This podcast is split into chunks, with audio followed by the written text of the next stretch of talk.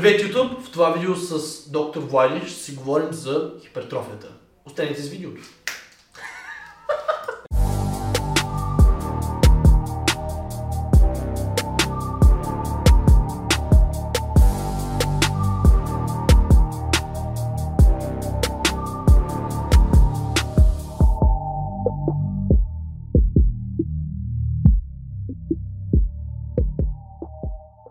За да постигаме спортните си цели, постигаме така наречената мускулна хипертрофия. Мускулната хипертрофия в най-основната си гледна точка означава нарастването на мускулните влакна. Като това нарастване може да стане както и за сметка на обема на самата клетка, така и за сметка на самата дължина. За тези, които не са запознати, имаме мускулна тъкан, която е изградена от различни фибри, които изграждат така наречените ни мускули. Как сега да постигнем тази така желана от всички хипертрофия? 4 са основните фактори, които до този момент от науката е ясно, че биха могли да стимулират хипертрофия. Като първият от тези фактори е mechanical tension, т.е. механично напрежение в мускулите. Вторият фактор е Motor Unit Recruitment. Motor Unit Recruitment, MUR, т.е. активация на моторните единици. Третият фактор е Metabolic Stress, т.е. метаболитен стрес. И четвъртият фактор е Muscle Damage, на български как го преведа това? Мускулно разкъсване, т.е. микротравми. Да, както Muscle Damage, мускулно разкъсване. Нека поговорим първо малко за метаболитния стрес и за muscle damage като фактори, които евентуално биха могли да биха били причина за стимулиране на хипертрофия.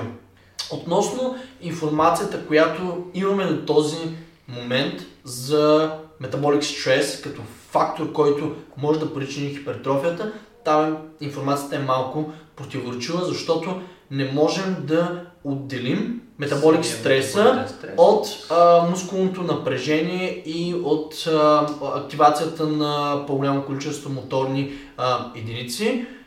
И поради тази причина проучванията няма как да докажат, че самия метаболитен стрес е фактор, който стимулира хипертрофия. Така че имайте го в предвид. Тоест, реално погледнато можем да го приемем, че той е като байпродакт на другите останали фактори. Тоест, натрупването на метаболитите става по време на дългите серии. То не е само по време на дългите серии, а като цяло по време на сериите, чрез натрупване на метаболити в самите клетки. Тоест, то само по себе си не може да бъде предизвикано. То не може да бъде крайна точка. То е винаги вследствие на натоварването на самия мускул. Така. И другия фактор, muscle damage, реално дори може да бъде в противоречие с нарастването на мускулатурата, т.е. с хипертрофията.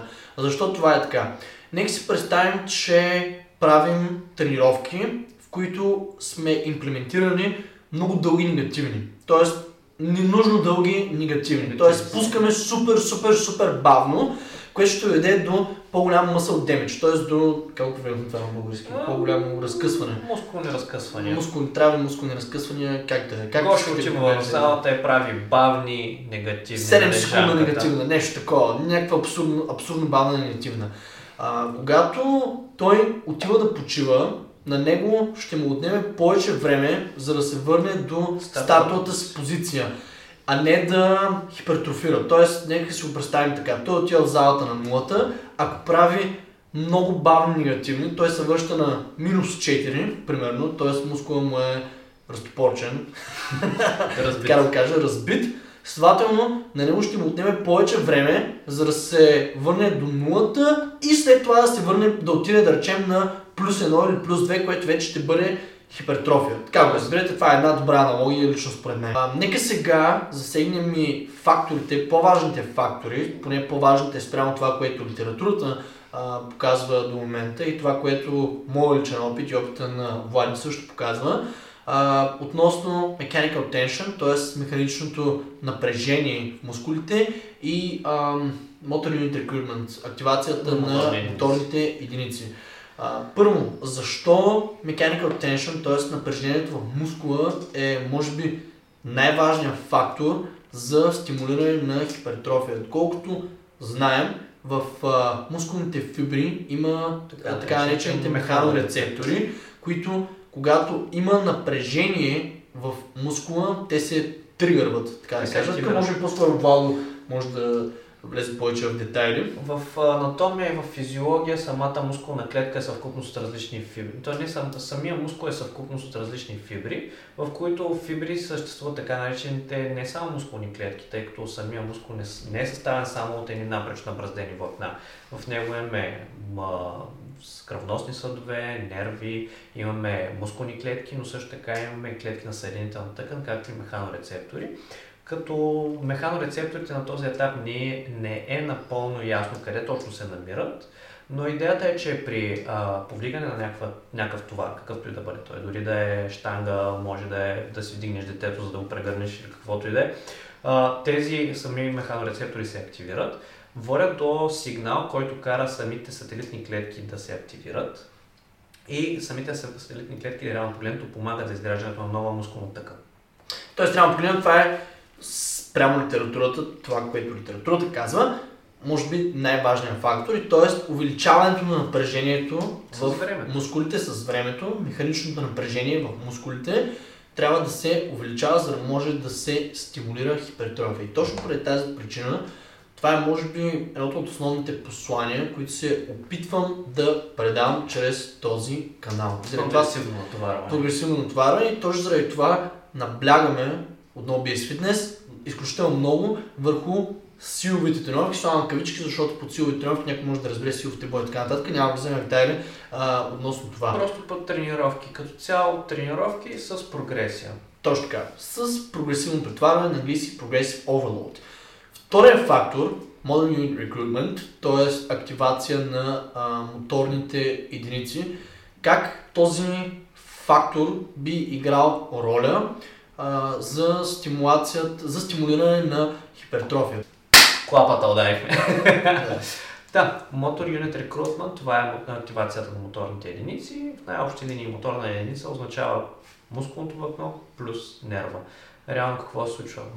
Мозъкът ни изпраща сигнал към дадения мускул, когато правим някакво движение. Когато това движение е свързано с вдигане на тежести, съответно колкото по-висока е тежестта, толкова по-необходимо е да се активират повече моторни единици. Но тук вече колко може да се обясни от практическа гледна точка какво се случва.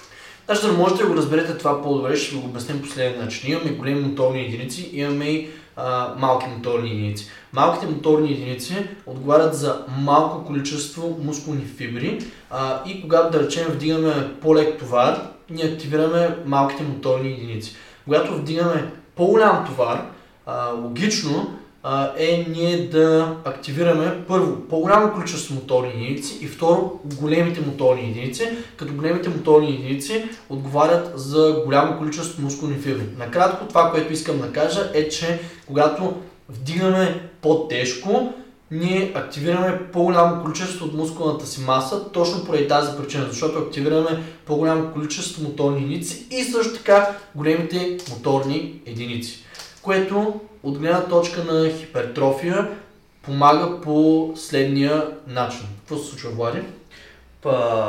Мускулната хипертрофия става, както казахме, за сметка на дължината, но също така и за сметка на общата повърхност на самата клетка.